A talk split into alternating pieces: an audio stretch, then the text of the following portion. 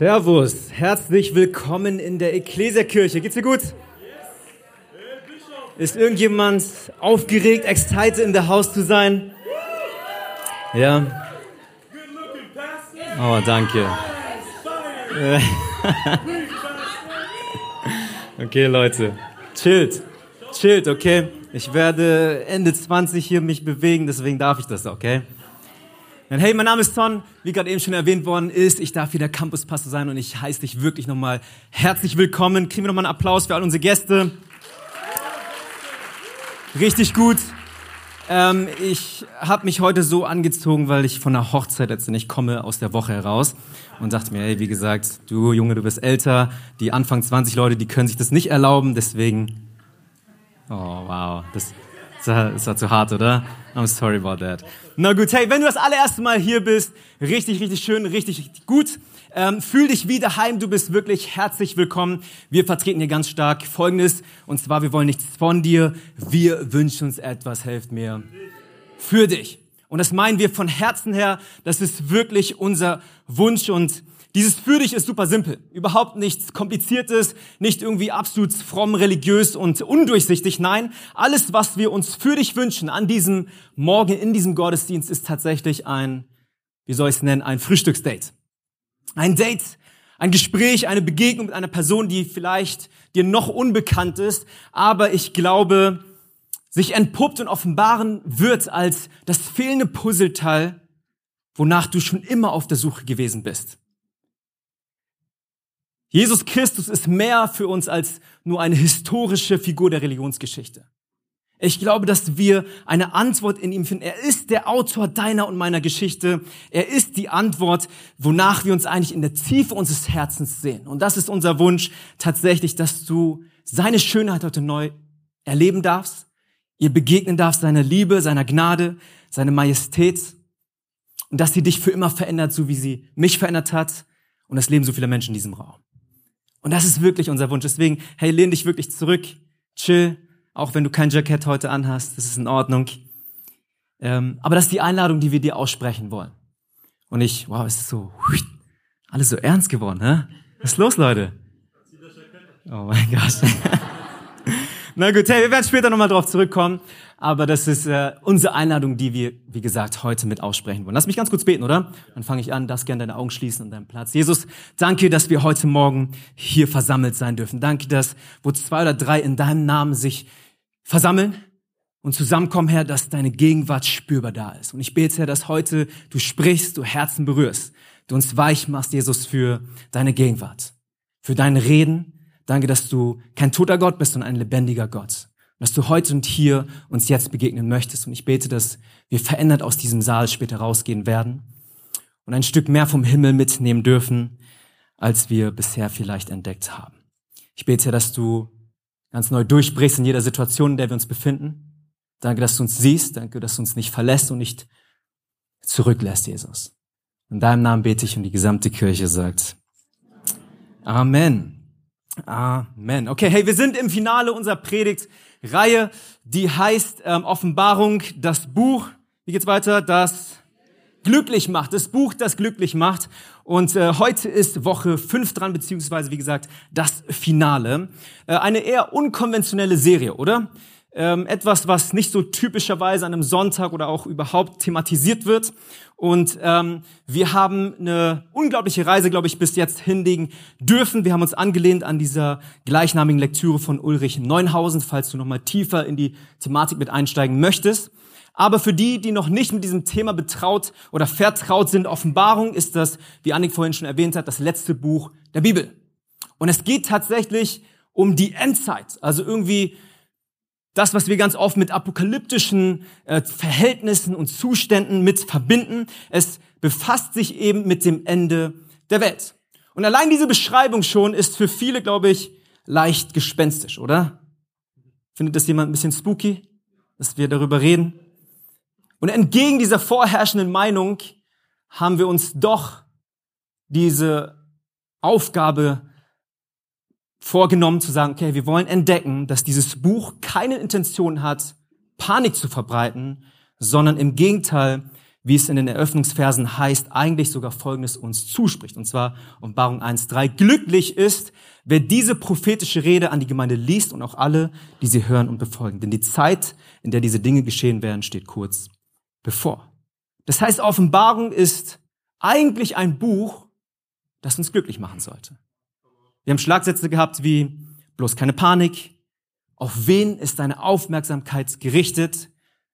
Möchtest du dem Löwen von Juda, also Jesus, willst du ihm vertrauen und gleichzeitig aber das Attribut oder die Art des Lammes ausleben, also irgendwo Sachen wegstecken zu können und gleichzeitig zu wissen, okay, Gerechtigkeit wird kommen. Endzeit ist hier und jetzt und nicht irgendwann. Und was wir heute tun werden, ist eben diese Reihe abzuschließen, indem wir zusammenfassend zur Kernaussage kommen wollen. Und ich äh, habe noch etwas kryptisch formuliert, sage ich mal. Aber wenn du was zu schreiben da hast, kannst du dir gerne folgende Überschrift fürs Finale heute notieren. Hat jemand gestern eigentlich Champions League Finale geschaut? Haben wir Realfans in the house? Liverpool? Ah, okay, okay. Schade, schade. Naja, okay. Also, schreib dir gerne auf folgenden Titel für die Predigt. Der Maranatha-Modus. Der Maranatha-Modus. Sag mal deinem Nachbar, uh, uh, der Maranatha-Modus. Für viele noch ein äh, wenig fremd vielleicht. Ähm, wir kommen später noch mal drauf zurück. Bevor wir einsteigen, kurz eine andere Frage. Und zwar, äh, ist jetzt ein harter Cut. Wer von euch benutzt Zahnseide? Oh wow, das ist richtig gut. Das ist richtig gut. Okay, wer benutzt denn diese Interdentalbürsten, heißen sie? Ganz schlecht, Leute. Ganz, ganz schlecht. Meine Zahnärztin hat mir gesagt, dass es nicht gut ist, weil die zu aggressiv, ja, zu aggressiv und das Zahnfleisch bildet sich demnach dann zurück. Deswegen, ist nicht meine Meinung, hat sie gesagt. Und äh, deswegen zu Risiken und Nebenwirkungen lesen Sie die Packungsbeilage fahren Sie in den Arzt oder Apotheker. Aber hey, das ist alles, was ich mitgeben kann an der Stelle, ja.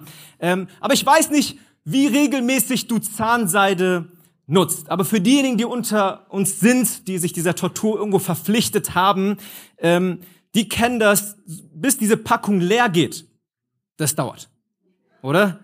Vor allem, wenn, wenn du nicht so wirklich sehen kannst, äh, wann sich das oder wann sich dieser Packung dem Ende neigt so, ähm, dann ist irgendwann abrupt finito und nachdem du meterlang wahrscheinlich großzügig Zahnseide genutzt hast und äh, viel Blut vergossen wurde irgendwo und viele eklige Spritzer am Spiegel entfernt werden mussten, ja, ja, ja, das kennen wir alle, ne? Wie gesagt, ist irgendwann doch zu Ende, weil du es nicht wirklich durch die Verpackung erkennen kannst. Und so war das auch letztens bei mir. Es war abrupt eben äh, leer und ich musste mir, weil ich äh, noch nicht dazu kam, neue zu kaufen, eben was von meinem Mitbewohner nicht leihen, sondern nehmen. Und äh, yes, das Problem war nur, dass ich sehr robuste Zahnseide benötige, weil ich eigentlich keine Lücken habe zwischen den Zähnen und äh, eine tolle Anreihung von Gott geschenkt bekommen habe. Wie auch immer. und äh, aus diesem Grund ist diese Ersatzzahnseide nicht nur gerissen bei mir, bei der Anwendung, sondern tatsächlich sogar hängen geblieben. Ist das irgendjemand schon mal passiert? Nur zwei, drei Leute, okay, krass. So wenig Leute haben schöne Zähne. Okay, also ihr müsst euch vorstellen, Freitagabend, wirklich diese Woche, Freitagabend stehe ich da im Bad, die Spucke läuft literweise runter. Ne? Ihr kennt es, das ist so, der Mund ist halb offen. Du versuchst mit Zahnseide, gerissene Zahnseide und Fasern von Zahnseide aus deinen Zahnlücken rauszuholen. Es war richtig, richtig anstrengend. Ähm, nicht nur eine Lücke war betroffen, sondern gleich drei bei mir. Ja, der Frust baut sich auf, der Druck ist spürbar vorhanden und die Lehnen haben schon zu, es war spät am Abend, die Nacht steht bevor und ich denke mir einfach nur, das kann doch nicht dein Ernst sein das kann doch nicht dein Ernst sein. Und mir blieb keine andere Option, als schlafen zu gehen, mich in diesem Misszustand eben dann durch die Nacht zu quälen und äh, eine klare Sehnsucht doch irgendwie in mir zu entdecken, so schnell wie möglich von meinen Leiden erlöst zu werden. Und ja, es ist dramatisch. Gott segne DM in der Klensestraße, die haben sehr früh auf. Aber hey, warum erzähle ich das? Ich weiß nicht, ob du genauso Probleme hast mit Zahnseide wie ich, aber ich glaube, jeder von uns kennt dieses Gefühl, sich nichts sehnlicher zu wünschen als Erlösung. Erlösung von einem Zustand, der irgendwo unerträglich vielleicht geworden ist. Vielleicht kennst du es aus deinem Alltag. Auf dieser Ebene vielleicht äh, Hurst, äh, Hurst, Durst, sorry, Durst, Hunger oder auf Toilette gehen zu müssen. Oder vielleicht auf einer tieferen Ebene Erlösung von Einsamkeit. Erlösung von emotionaler Rastlosigkeit, seelischer Unzufriedenheit. Und wie gesagt, ich denke, wir sind alle irgendwo damit vertraut, dass wir eine Sehnsucht nach Erlösung kennen auf der einen oder auf der anderen Ebene. Konkreter ausgedrückt, die Frage, ich glaube, die ich mir heute stelle und die ich uns stellen möchte, ist, ob sich dieser Wunsch auch irgendwo in unserem Glaubensleben wiederfinden lässt in Bezug auf dieser Thematik, auf diese Thematik Offenbarung. Tragen wir in uns eine Sehnsucht nach Erlösung, wie vielleicht ne, Sachen, die zwischen deinen Zehen hängen? Wenn wir über das Thema der Endzeit, der Offenbarung, das Kommen Jesu sprechen. Ja, wir haben eingangs für diese Reihe die ersten Verse des Buches angeschaut und heute wollen wir uns die letzten Verse anschauen. Denn im letzten Kapitel der Offenbarung, als alles gesagt wurde, was gesagt werden sollte, schreibt Johannes der Autor eben in Vers 20. Er, Jesus, der dies bezeugt, spricht, ja, ich komme bald. Und dann kommt die Antwort von Johannes, Amen, komm, Herr Jesus. Vielleicht etwas unscheinbar im ersten Augenblick, aber was sich in diesem Amen, komm, Herr Jesus entwickelte, prägte das gesamte junge Christentum in ihrer grundlegenden Haltung zum Leben. Komm, Herr Jesus, oder Jesus, komm wieder auf Aramäisch, Maranatha eben, ist keine Floskel, kein religiöses Singsang, kein traditioneller Spruch, sondern der Ausdruck einer tiefen Sehnsucht, die sich entwickelt hat. Und die Menschen haben gesagt, Herr Jesus, komm wieder. Es wurde zu ihrer zentralen Erwartungshaltung in dieser Bewegung. Maranatha ist sozusagen das beständige Stoßgebet Richtung Himmel gewesen, dass Jesus wiederkommen soll. Ein Verlangen, ein, ein Wunsch aus dem Herzen heraus, aus der Tiefe ihres Seins. Und ihr Lieben, ich weiß nicht, ob das irgendwie gerade auf Resonanz gerade bei, bei uns trifft oder nicht. Aber wenn ich ganz ehrlich mit mir selbst bin, dann glaube ich, ist es nicht unbedingt mein Gebet gewesen. Ich habe in den letzten Wochen in der Thematik hier, die wir in der wir eingetaucht sind, eben selbst diese Frage gestellt und gemerkt, hey, das ist nicht irgendwie die fundamentale Einstellung und Sehnsucht, an der ich mich orientiere. Ich weiß nicht, wie es bei dir aussieht. Obwohl wir theoretisch wissen, dass das schon irgendwie die richtige Haltung ist in dem Ganzen, sich nach dem Tag des Herrn auszustrecken, irgendwie ist doch unser Leben nicht ganz auf, auf die Wiederkunft Jesu ausgerichtet, oder? Ich weiß nicht, wie es bei dir aussieht. Aber es scheint so, als würde alles sich sträuben in uns gegen diesen Termin. Als wäre es etwa, etwas furchtbar Unangenehmes, sich darauf einzustellen. Ich meine, um in diesem Bild zu bleiben, oder als, als, als würden wir einen Zahnarztbesuch aufschieben. Wir wissen irgendwo, dass es gut ist, zum Zahnarzt zu gehen und dass er deine Zähne korrigieren wird und dass es irgendwie gut ist, prophylaktische Maßnahmen ähm, an sich durchziehen zu lassen und vorbeugende Reinigungen und Zahnsteinentfernung und all das Gute, was es so gibt bei einem Zahnarzt. Aber wir verbinden eher schmerzhafte und unerfreuliche Erfahrungen und Gefühle mit diesem Besuch. Und ich frage mich, ob das genauso aussieht, wenn wir an die Wiederkunft Jesu denken. Wenn wir über diese Thematik sprechen der Offenbarung, der Endzeit, dann, wenn irgendwie Jesus wiederkommen soll. Ich glaube, wir befinden uns in einer Zeit, in der Christen irgendwie ein unbehagliches Gefühl bekommen, wenn dieses Thema auf den Tisch kommt. Wir reden nicht gern darüber, oder? Das ist irgendwie so, ein, so, ein, so fast schon so ein Tabuthema. Ich glaube, ein gewisses Gefühl des Verlustes macht sich auch breit. Kennt ihr das? Jesus, komm wieder, aber bitte nicht so bald. Die NBA Finals sind gerade so spannend.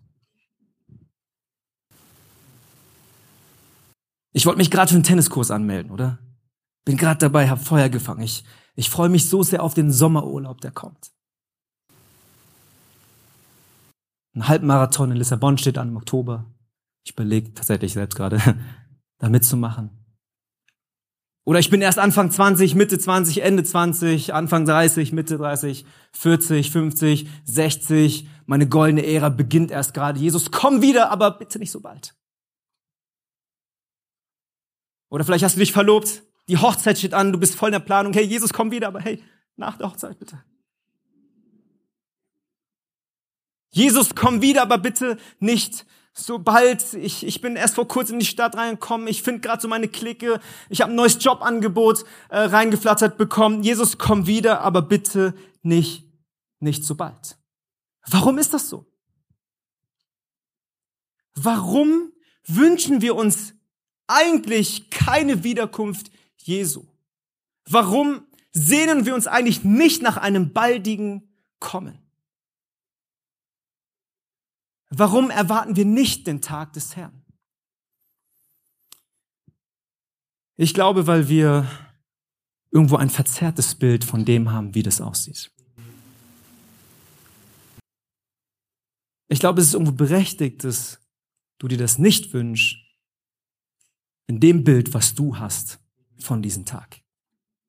Und deswegen sitzen wir alle im selben Boot, Leute. Wir fühlen alle das Gleiche. Wir empfinden eigentlich keine positiven Dinge über diesen Zustand der Wiederkunft Jesu. Ich glaube, niemand wird es genauso sagen, aber wir haben keine Lust drauf, uns in diesen imaginären himmlischen Chor mit einzureihen und für alle Ewigkeiten Halleluja singen zu müssen. Für die meisten ist es langweilig. Das ist nicht so, wo du sagst, wow, ja, unbedingt, ich konnte noch nie singen und jetzt werde ich dann singen können und so. Ich glaube, wir finden, empfinden eine gewisse Abneigung dafür, auf all das Abenteuer, das Schöne und den Genuss hier auf Erden verzichten zu müssen, weil sozusagen die Uhr tickt und die Zeit abläuft. Das heißt, die Frage, die wir uns eigentlich stellen sollten, ist, welches Bild tragen wir in uns von diesem himmlischen Zustand, von dieser Wiederkunft Jesu, von der Endzeit? Das ist die Frage, hey, welches Bild trägst du in dir? Was stellst du dir unter diesem Verhältnis, diesem Zustand dieser Sache vor? Wir sind jetzt immer wieder eingetaucht in den letzten Wochen, haben uns diese Frage gestellt, wie es aussehen könnte, aber kann es sein, dass bei uns es immer noch so ein bisschen komisch aussieht? Dass wir eher nicht unbedingt uns das wünschen oder wir das eher aufschieben und sagen, ja, irgendwann, aber bitte nicht so bald. Welches Bild trägst du diesbezüglich in dir?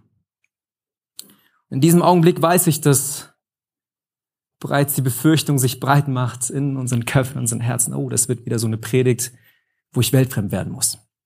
Der Appell für isst weniger. Trink nicht so viel. Feier nicht so krass. Chill mal, leb genügsam. Steck deine Ziele nicht so hoch. Geh weniger reisen, hab nicht so viel Spaß, Jesus kommt bald wieder. Kennt ihr diese Predigten? Vielleicht denkt sich der ein oder andere, hey, wäre ich bloß heute nicht gekommen. Tja, Pech gehabt, ne? nee. Ich glaube, auch wir dürfen heute entdecken, dass die Wiederkunft Jesu kein Tag der Traurigkeit und des Peches ist, sondern des Glückes. Yes. Deswegen schreibt Apostel Paulus in Römer 8, 18, ich bin nämlich überzeugt, dass die Leiden der gegenwärtigen Zeit nichts bedeuten im Vergleich zu der Herrlichkeit, die an uns offenbar werden soll. Vers 22 dann weiter, denn wir wissen, dass die gesamte Schöpfung bis zum heutigen Tag seufzt und in Geburtswehen liegt. Aber nicht nur das, sondern auch wir, obwohl wir als Erstlingsgabe, also als, als erstes den Geist Gottes geschenkt bekommen haben, auch wir seufzen in unserem Herz und warten darauf, dass wir mit der Erlösung unseres Leibes als Söhne und Töchter, als Kinder Gottes offenbar werden. In anderen Worten, die gesamte Schöpfung macht es uns bereits vor und sehnt sich nach dieser Vermählung. Ja, das, das, das, das Bild oder die Sprache einer Hochzeit wird genutzt zwischen Erde und Himmel, die perfekt, das perfekte Zusammenkommen von Mensch und Gott. Die Wiederkunft Jesu ist nicht primär ein Tag des Endes, sondern ich glaube ein Tag des Neuanfangs in der Sprache der Offenbarung, ein neuer Himmel und eine neue Erde werden entstehen, eine Hochzeit im neuen Jerusalem, der heiligen Stadt. Gott selbst wird in seiner Gegenwart alles durchdringen. Spürbar und greifbar da sein. Jede Träne, sagt der Offenbarung, wird von unseren Augen gewischt werden. Der Tod wird nicht mehr sein. Noch Trauer, noch Geschrei, noch Schmerz. Alles Leid wird sein Ende finden. Ihr Lieben, ich weiß nicht, was ihr mit Maranatha verbindet, aber Maranatha ist keine aufgesetzte Sehnsucht nach billiger Frömmigkeit, sondern echtes Verlangen nach vollkommener Erlösung. Verstehen wir, was Erlösung bedeutet? Oder versuchen wir Erlösung vor uns wegzuschieben? Im Maranatha-Modus zu leben bedeutet nicht, all die himmlischen Momente irgendwie auf Ehren klein zu reden, und jetzt weltfremd in dem Sinne zu werden, sondern zu verstehen, dass diese Glücksmomente als Appetizer dienen. Ich weiß, einige von uns machen das, dass wir uns die Bäuche vollschlagen mit Appetizer. Aber Appetizer sollen eigentlich nicht den Durst und den Hunger stillen, sondern erst wirklich anregen. Das heißt, jedes Mal, wenn wir himmlische Momente irgendwie erleben, dann müssen wir uns nicht zurücksetzen lassen und sagen, okay, oh, oh, ich muss weltfremd werden und das ist nicht gut und weißt du, Jesus kommt bald wieder. Nein, sondern ich glaube, wir dürfen, wir dürfen den Hunger anregen lassen. Wenn, wir, wenn wir mit Ästhetik in Berührung kommen, leckeres Essen genießen, atemberaubende Natur sehen, Intimität auf freundschaftlicher, auf partnerschaftlicher, auf sexueller Ebene teilen und erleben dürfen oder Musik hören, die bis zur Seele vordringt ich glaube, dann darfst du dich freuen, weil es dir bereits jetzt skizziert, wie es sein wird, wenn der Tag der Erlösung kommt. In der Gänze, in Vollkommenheit. Ich glaube, dann darfst du den Moment genießen und deinen Appetit anregen lassen, weil es einen Schatten wird. Einen Schatten wirft auf die Zukunft, in der du und ich, wir und die gesamte Schöpfung in erlösten Zustand, in perfekter Harmonie mit unserem Schöpfer feiern, genießen aufatmen und in vollen Zügen ausleben dürfen. Hey, was wäre, wenn die Wiederkunft Jesu nicht alles austradiert, sondern alles auf ein neues Level hebt? Ich weiß nicht, was du mit Maranatha verbindest. Aber ich wünsche mir, dass wir nur ein Stückchen mehr von dem verstehen, was Erlösung bedeutet. Hey, wie sehr würden wir uns dann mit jeder Faser unseres Seins tatsächlich danach sehen? Wie sehr wäre das eine Sache, von der wir träumen, von der wir reden, von der wir alles ausrichten lassen in unserem Leben? Ist es vielleicht Zeit zum Abschluss dieser Serie, ganz neu sich diese Frage zu stellen, was tatsächlich unser Bild bisher geprägt und ausgemacht hat in Bezug auf Offenbarung. Und ganz ehrlich, ich werde dir nicht zu 100% erklären können, wie der Himmel aussieht und wie Erlösung in der Gänze ja, bedeutet und was es ausmacht. Aber ich glaube, wir dürfen uns freuen auf den Zustand des Erlöstseins dass wir keine Angst haben müssen, dass wir keine Panik schieben müssen, dass wir uns das nicht wegdrücken müssen, sondern dass wir sagen dürfen, alles, was ich jetzt erfahre, ist nur ein Schatten von dem, ist nur ein Teaser, ist nur der Appetizer, ist nur, ist nur ein Vorgeschmack für das, was kommen wird. Und es darf mir mehr Freude bereiten. Es darf meine Sehnsucht stärken in dem. Es darf meinen Wunsch noch größer machen und nicht kleiner. Wie ist unser Bild bis jetzt geprägt? Ich glaube, wenn wir uns neu orientieren an diesem eigentlichen Bild, was Jesus versucht uns aufzumalen, und aus dieser Brille, aus dieser Perspektive versuchen, Offenbarung zu lesen, ich glaube, dann können wir eben nicht anders, als im Maranatha-Modus leben zu wollen. Und es muss nicht komisch aussehen. Es muss nicht vollkommen weltfremd sein. Und wie gesagt, es, es gibt die Zeit, es gibt den Ort, es gibt die richtige Stelle, wo du auch Neins definierst. Um ein klares Ja diesem Jesus zu geben. Aber ich glaube, es geht nicht primär um Verzicht und sich zurückzustecken und all das als schlecht zu, zu definieren und abzustempeln sondern zu verstehen, dass wir in einer korrupten und kaputten Welt leben, in einem Mistzustand uns befinden, als würde etwas zwischen deinen Zähnen hängen. Und dass du sagst, hey, ich kann es kaum erwarten, bis der Tag kommt, wo alles an seinen richtigen Platz gerückt wird. Wo ich vollkommen, in vollkommener Art und Weise diesem Gott begegnen darf, meinen Mitmenschen begegnen darf, in einer Community lebe in einem Leben einer Welt, die harmonisch ist, die perfekt ist, wo kein Leid ist, wo keine Träne ist, wo, kein, wo keine Trauer ist, wo keine Krankheit ist, wo all das vergehen wird, weil dieser Gott alles auf ein neues Level hebt. Ein neuer Himmel, eine neue Erde. Ich weiß nicht, wo du jetzt stehst, nach dem, nach dem Gesagten, aber das ist mein Wunsch für uns als Kirche. Dass wir das neu entdecken. Das, was die ersten Christen so sehr geprägt hat. In ihrer Haltung zum Leben. Was ist, wenn wir anfangen, in diesem Modus zu leben? Wenn wir verstehen, da ist eine Verheißung, die auf uns zukommt. Die Uhr tickt nicht, weil sie abläuft, sondern hey, weil der Countdown runterläuft und wir uns auf etwas freuen dürfen. Und das ist alles, was ich uns heute mitgeben möchte. Wir werden nicht viel tiefer mit reingehen können, aber vielleicht ist es jetzt an dir weiterzumachen, zu entdecken, zu graben, diesen Jesus vielleicht neu in dein Leben hineinzulassen, hineinsprechen zu lassen. Diese Thematik neu auf deinen persönlichen Tisch und in dein Herz hineinzulassen und dich zu fragen, wo stehe ich eigentlich? Hänge ich noch so sehr an dem, was, was nur der Appetizer ist? Dann habe ich gar nicht verstanden, dass dann noch ein ganzes Menü, das Hauptgericht auf mich wartet und Dessert. Hey, wo stehst du? Das ist die Frage, die ich dir stellen möchte an diesem Morgen. Wie wäre es, wenn wir uns kurz aufstehen? Ich würde gerne für uns beten.